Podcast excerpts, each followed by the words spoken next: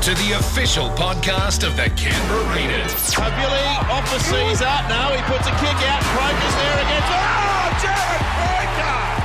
What a catch by the skipper! Come join us as we go behind the limelight. Yes, hello and welcome. Episode 3 for 2019 Behind the Limelight. I'm Raider Nick and joined once again by our podcast panel. Ben Pollock, Tommy Logan. G'day, gents. G'day, Nick. Hey Nick, how are you, mate? Very good, uh, thanks, Benny. Plenty to get through. We're going to have Charnze, Nickel Clockstead joining us. We're going to check out what his life's all about. Uh, a couple of good things coming up as well. So stay tuned as we go. Behind the limelight. Melbourne Storm 22, Canberra Raiders 10. Gents, uh, we didn't get the chocolates. I walked away from that quite positive, though. Uh, I think we started pretty slow. Obviously, they come out and ambushed us early. Short turnaround maybe could have been a part of that. Who knows? Melbourne Storm, very clinical. 16 zip towards the second half. Maybe Raiders teams of the past might have capitulated. It could have been more, but not this squad. They got back in the fight. 16 4, could have been 16 10.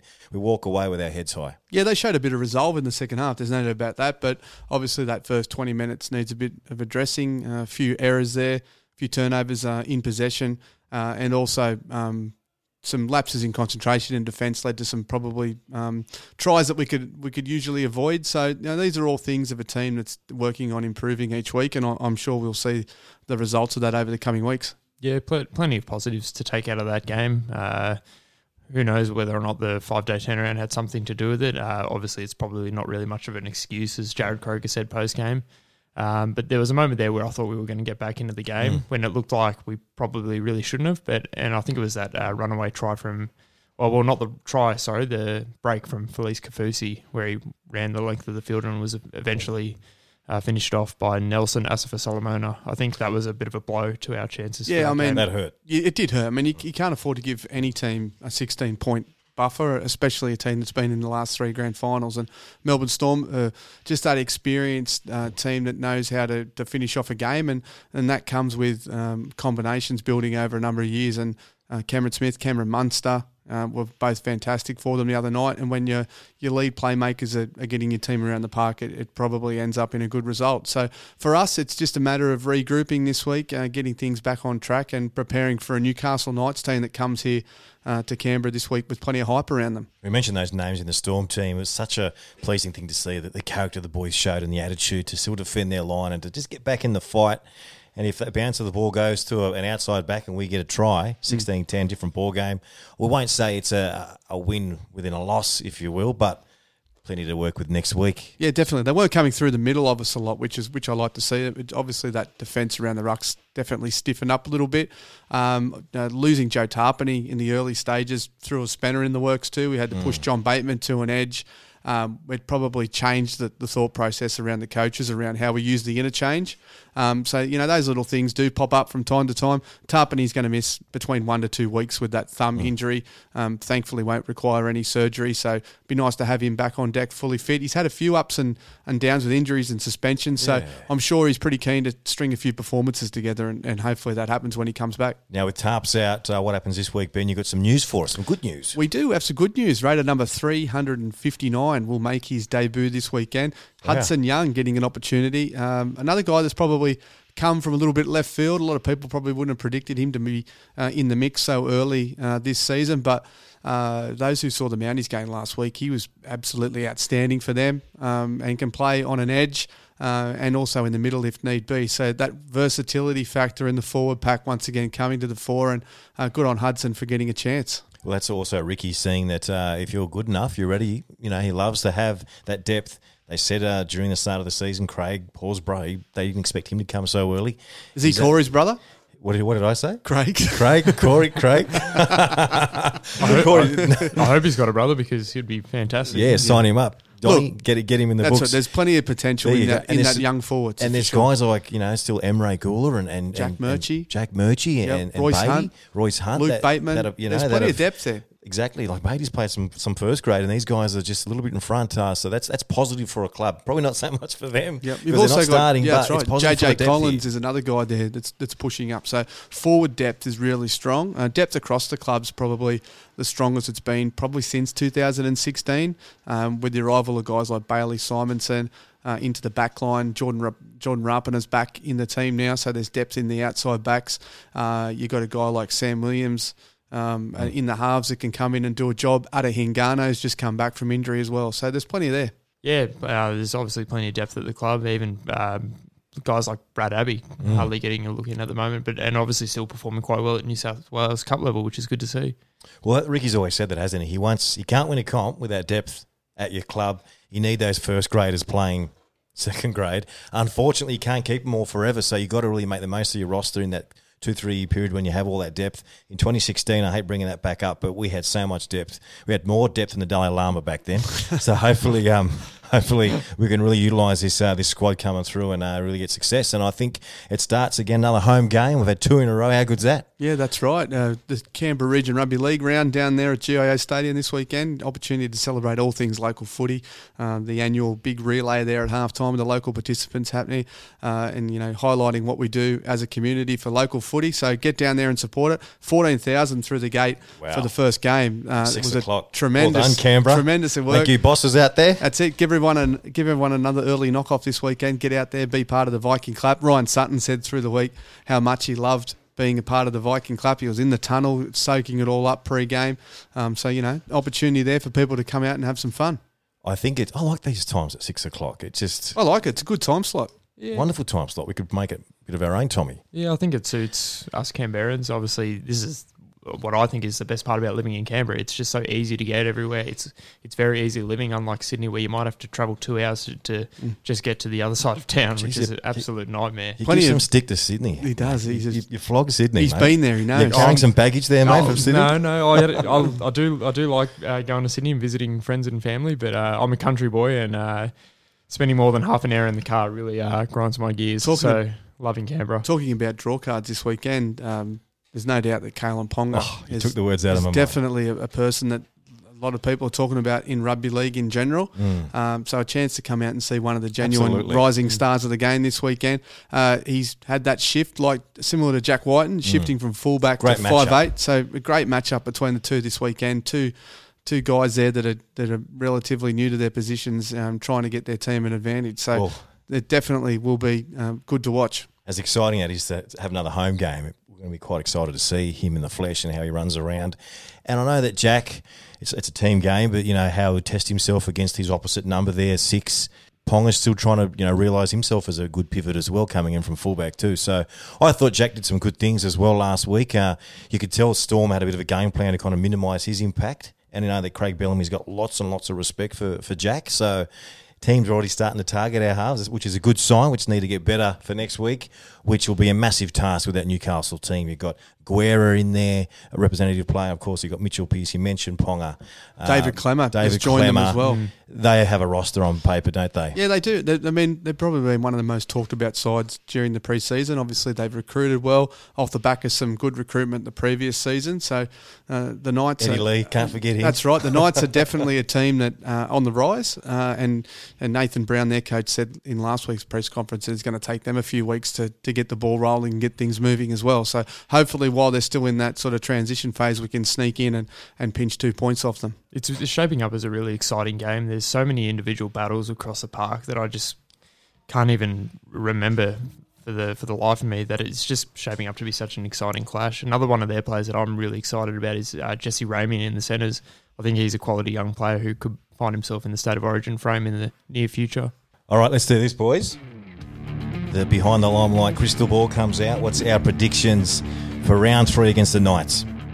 Ooh, tell you what, I reckon we're going to get up by about 12 points, and Jack Wighton's going to get a couple of tries and win the battle of the sixes. Yeah, I think Charnze Nicoll-Klokstad will uh, cross the stripe for the for the Green Machine this weekend. He's been building up nicely. His positional play last week was outstanding. So uh, I, I think if we can limit the amount of time the Knights have with the footy and, and get some more in his hand, I think he's got the ability to score a try this weekend. It's got a bit of a golden point feel about this one. I reckon a golden point win for us. Aidan Sezer kick a field goal to, to get us home by a and for Hodjo to have a regular amount of the match performance. Now, has anyone actually nailed anything after the first two weeks with their predictions? I, th- I think I got the Benny first did. one. Benny Benny got the did. first one. Bateman the first in the week scrap. With, the, with the scrap. So What that about was- last And also, week? you said Bailey with the try. I did. So, yeah, so yeah, I've, well got, I've done. got I've got one from two. So Benny's on top of the crystal ball for behind the limelight. One nil nil. Joining us for the first time on the Behind the Limelight podcast, Charnze Nicoll-Klokstad. Hey, mate. Hey, how's it going? Thanks for having me. Got to ask you, mate, like I ask every uh, newcomer, being a passionate Canberra, and how you're finding our nation's capital, mate, uh, Ah. around town. Have you seen some of the clubs, the restaurants? Give us a little update. Um, yeah, I haven't really been around at the moment. Uh, I've gone to, I think it's Corvina. I think I've been there uh, a Nice couple little plug there for them.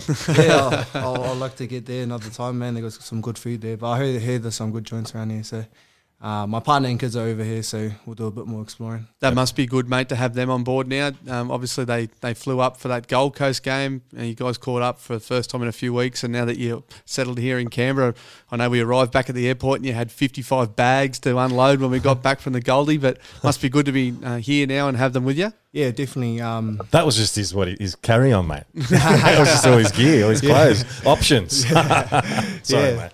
That's all good. Yeah, no, um, yeah, it's, it is really nice having them here. Um, being able to, you know, pop out to the shops with with my boys, or you know, go to the playground with them, um, just interact with them. Those are the things I missed out on while I was here. But um, you know, like I said a few weeks ago, getting a nod for round one, it's, it's made it all worth it. You've hit the ground running. There's no doubt about that. You had a couple of really good performances in the trials, and then an opportunity to start the season. Had a had a great first up win there at the Gold Coast, and then personally last week, um, you had a great game uh, at your first game at home as well. So you must pinch yourself to think where things were for you probably six months ago. You know, the Warriors stuck behind a few guys, and now here you are starting at, at an NRL club. Oh, definitely. I was just talking to Jackie. I think it was last weekend. Um, just how much it feels like a dream. Um, I can't believe you know how things have fallen into place, how they have, and um, you know I, I'm really um, you know trying to grab this opportunity with both fans because um, you know as a, as a, as a couple of years ago I had seven games and then I didn't play any footy last year. So as fast as it's come, as fast as it can go. So I'm just making the most of every opportunity and um, yeah. Another one of those uh, questions I like to ask newcomers is what was your mentality towards the Canberra Raiders before you got here? Did you ever play against them at first grade level or Um, no, I didn't. Uh, we played against. Uh, I've played against the reserve sides uh, quite a lot, and so coming Um, down to Canberra and having to prepare for a game, what was that like for you?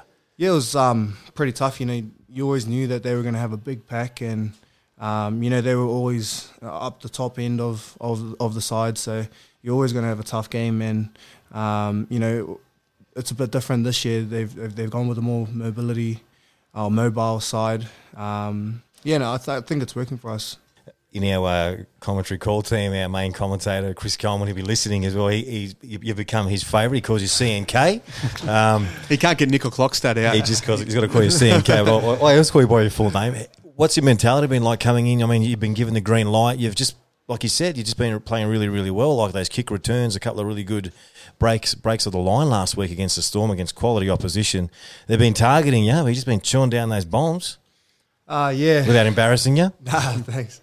Um, you know, um, coming into in, in- into the weekend against the Storm, it was always going to be a, a tough game, and um, yeah, like I said, I'm always pinching myself. Um, I can't believe everything sort of worked out how it has, and um, yeah, Who are some of the fullbacks you've looked up to if, if you've kind of stolen some uh, tools or based your game around? You- This, without mentioning the name, there's some Benny Barba around you. Maybe the older listeners a bit of Ron Well, Maybon about you. Well, you played at um, Melbourne, and you and you were also at the Warriors. So you've, you've had to look Billy Slater at Melbourne and Roger Tuivasa-Sheck last year at the Warriors. Great so you, you teachers. got some great guys there in front of you. Did they help you along with some advice and stuff along the way? yeah, definitely. Um, you know, it's it's hard to go away from the people, as you said, Billy and Roger. Um, obviously, working a, a little bit closer with Roger. You know, he's a re- reigning Dally M medalist, and um, even before I knew I was coming here, I was you know watching his game. You know, what can I take out of it if I were to play fullback? Um, professional on and off the field. You know, those are the sort of traits that I, I, I like to take from from him. And um, yeah, definitely Billy Slater with his po- positional play and just his chat, his leadership at the back, and um, yeah, those are two real great examples. What about Jack White? And obviously, he played in that fullback role for the last couple well, few years for the Raiders, and he's shifted positions to five eight. So having someone there who's been in that role firsthand must be helpful as well. Yeah, definitely. Um, you know, I'm always asking him questions. I'm not too sure if he's getting annoyed, but you know, I'd, I'd like to sort of go to him um, a little bit more than the coaches, just because he's been there and done that, and um, you know, it's it's it's hard to go away from. Um, I guess the players who have been there and done that, you know, you get a little bit more out of them, and um, it's a little bit more realistic because the coaches they can give you advice um, in the box, but they will say, you know, the boys are on the field, and the coaches always say that we're always going to get more out of the players. They give that advice as well. So yeah, Speaking of that, I've noticed uh, we met you at the, the fan day at the start of the year and then at the launch. You seem quite comfortable and one of the popular boys around the group. Do you think having a good relationship with the squad, it makes your job easier at the back there? Because you've got to call numbers and you've got to be screaming out. You see everything back there. yeah, it does make it a lot easier. Um, you know, I was just saying to my partner uh, after the first game how how much um, Hodgie was helping me um, throughout the game. You know, he's telling me, you know, go in or stay out, or you know, just that, that little talk, and even the forwards and everyone else um, on the edges. You know, they they're really experienced players as well. So just to have them around you, giving you support and you know, pretty much telling you that they trust you and all that gives me a boost of confidence. Unique background for yourself, obviously. Kiwi boy, played some footy in Australia, but a lot of people wouldn't realise, and, and with the name Klokstad, obviously, that sort of kicks in. But we think Raiders, Viking clap, all that type of stuff. There's a bit of Nordic blood in your veins, and I believe you've actually been over that way and spent a bit of time there as well.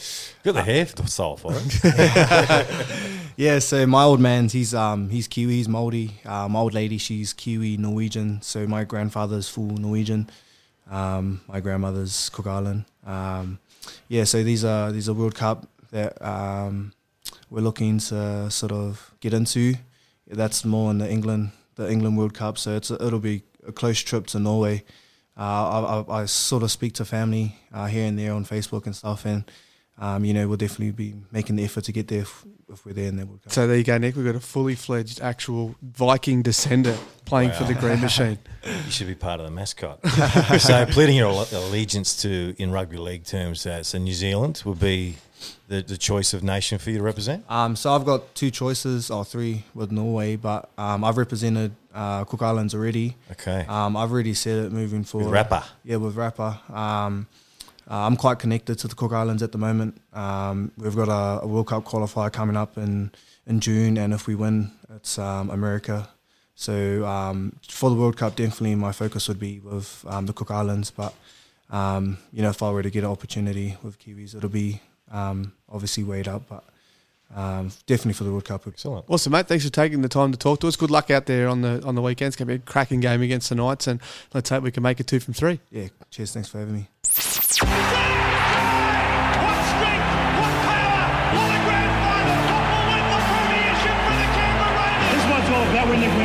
Celebrating the 30th anniversary of the Green Machine's epic 1989 Grand Final victory. This week we speak to a guy who played an integral part in the Canberra Raiders' success of the year of 1989. Did get a run on the field on grand final day, but of course was the first one there after that full-time siren there with a big champagne bottle getting involved in the riches and the spoils of success. Now he played an integral part in the Canberra success period, being one of the earliest signed to the club back from 1982. It's turned back time to 89, recently inducted in the Canberra Raiders Hall of Fame, Raider number 32, Ashley Gilbert. Congratulations, first of all, for being inducted in the Hall of Fame a few weeks ago, the inaugural one for the Canberra Raiders. It must feel good, uh, obviously, you know, great start to the year for you, but something that you took part in. Yeah, fantastic, Nick. Thanks very much. I uh, it was a great night, and uh, I was a little bit embarrassed by the company I was in, but um, no, I was, I was very proud, very proud indeed. Now, the 89 season, of course, you were a Raiders immortal, let's just say. You started there back in 82 and you went through all the. A team with a mentality is as close enough is good enough for the Wayne Bennett era and then all the way through to 89. You mean, you didn't take part in that game, but you were very. That vision of you coming out there with the champagne uh, post game and being amongst that scrum of media and celebrations, it must have been a nice feeling for you seeing where the club has come because you're such a great club man for the Canberra Raiders. Everyone says that, whether they're fans, players, or staff. It must have been a good feeling for you seeing, look, we've actually made it now. What was the change within the culture that started to really get your results on the football field? Yeah, well, in um, in 1985 we uh, made a playoff for the for the for the semi-finals against South Sydney, and we played a midweek game at the cricket ground, and we got beaten, missed the finals, and uh, that was sort of the uh, the seed. And then, of course, uh, uh, in 1987, Wayne Bennett arrived, and, and we had some really good signings. You know, uh, Mal come down; he was a superstar from from the get go. But we signed like guys like Laurie Daley and and um, uh, Gary Belcher, and of course Ricky come along then, and uh, Bradley Clyde, Steve. Well, all those guys end up being uh, superstars, you know, and uh, they all developed in Canberra. Probably, probably at the start of '87 when Wayne arrived with uh, with his um, intense coaching regime and and uh, discipline aspects. Um, and then, of course, Tim Sheens came and take over, and uh, we made the the grand final in '87. We all had a feeling of what, what could have been, you know. Um, so then in '88 we had a strong year again, uh, and of course, uh, all she wrote in '89 when, when we won the when the boys won the comp in uh, in '89. Like we, um, it was uh, like you said, I, I, never actually got the grace to park. Uh, only, only to carry the trophy and look like a bit of a clown, but uh, no, it was it was fantastic. Well, it wasn't uh, the weirdest looking picture seeing you hold the trophy, of course, being such a club man through and through. How did you see the town respond to the the '89 success? Ah, uh, yeah, it was fantastic. Uh, they were right behind us. Uh, that was probably one of, one of our downfalls in '87 when we, we, got beat. We went for a, uh, a parade uh, all the way from Queanbeyan to Canberra the week before the grand mm. final that year, and we sort of played our game before we even got there. And Whose idea was that? We, Fair income. uh, that, yeah, yeah, that, that was '87. That was so. Anyhow, um, in '89, um, I think we learned a lesson from that, and uh, didn't get the chickens in front of the ducks too early. And yeah. so, uh, yeah, no, the, the, the the town they call it a town, but I know where Canberra's a city, but it is a big country town in heart. It's got, and uh, when when we won the premiership, there was plenty of celebrations and plenty of well wishes, and uh, you know it was it was fantastic to be a part of. But for you guys involved in the squad, there was it three years in the making. Of course, missed out in '87, and of course '88. Possibly, possibly, but uh, you said was a sort of a three-year uh, step. It was, it was more like a career step for for maybe Chris O'Sullivan and myself, a, a couple of guys that started from the from the get go in '82, mm. but. Uh, you know, the when the, I said we signed signed those uh, young promising players and they turned into superstars, I, it, it, was just the, the first rung in the ladder for them, you know, getting the premiership, and then they went. All those guys went on to bigger and better things. Another another two premierships, and of course, state of origin and, and, and international success. But mm. no, it was it was just just uh, one of those things that um, it of came up and bobbed bobbed at us and, and uh, took advantage of it. Now, when you talk about those guys you just mentioned, you were fortunate enough to be right there with them. You're also fortunate enough to be close with the likes of Craig Bellamy. Do you look back and think about the good times and and a bit of a double question? You must be proud to see some of your mates are still doing things. But did you, if you think back now in hindsight, could you see that these guys were destined for these big things later in their career? For Craig, I know I know how hard he's worked to um, to become one of the. He'll, he'll finish as one of the greatest coaches that that, mm. that uh, was because he gets players that are sort of not washed up, but you know, struggling at clubs, and he can turn them into into uh, strong club blokes for, for Melbourne and and turn them into superstars. You see, mm. so he, his, his record will, will, stand up against anyone's. Uh, that all come on the back of hard work, and I, I, I suppose uh, the other guys that got into the media, Laurie and uh, Gary Belcher and those guys, and, and of course Ricky now coaching. I, I think think uh, all, everything you achieve is from the basis of hard work. And I think we, we got that at Canberra when we when we were training off season training, and then when we are playing, we, we always seem to work hard for one another, and, and uh, maybe that's an offshoot of that. Well, Ash, of course, uh, every week I've asked a member from the 89 squad, even though you didn't get a run that day. Dean Lance spoke about how he takes something from that grand final and he applies it to his life.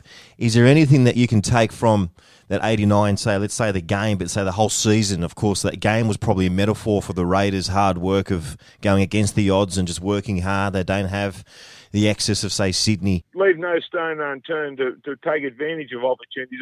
Opportunities bob up at different times in your life, uh, with your business life and, and uh, sporting life and those sorts of things. And if you're uh, brave enough to take advantage of it and, and uh, work hard enough, you can you can uh, make it come to fruition.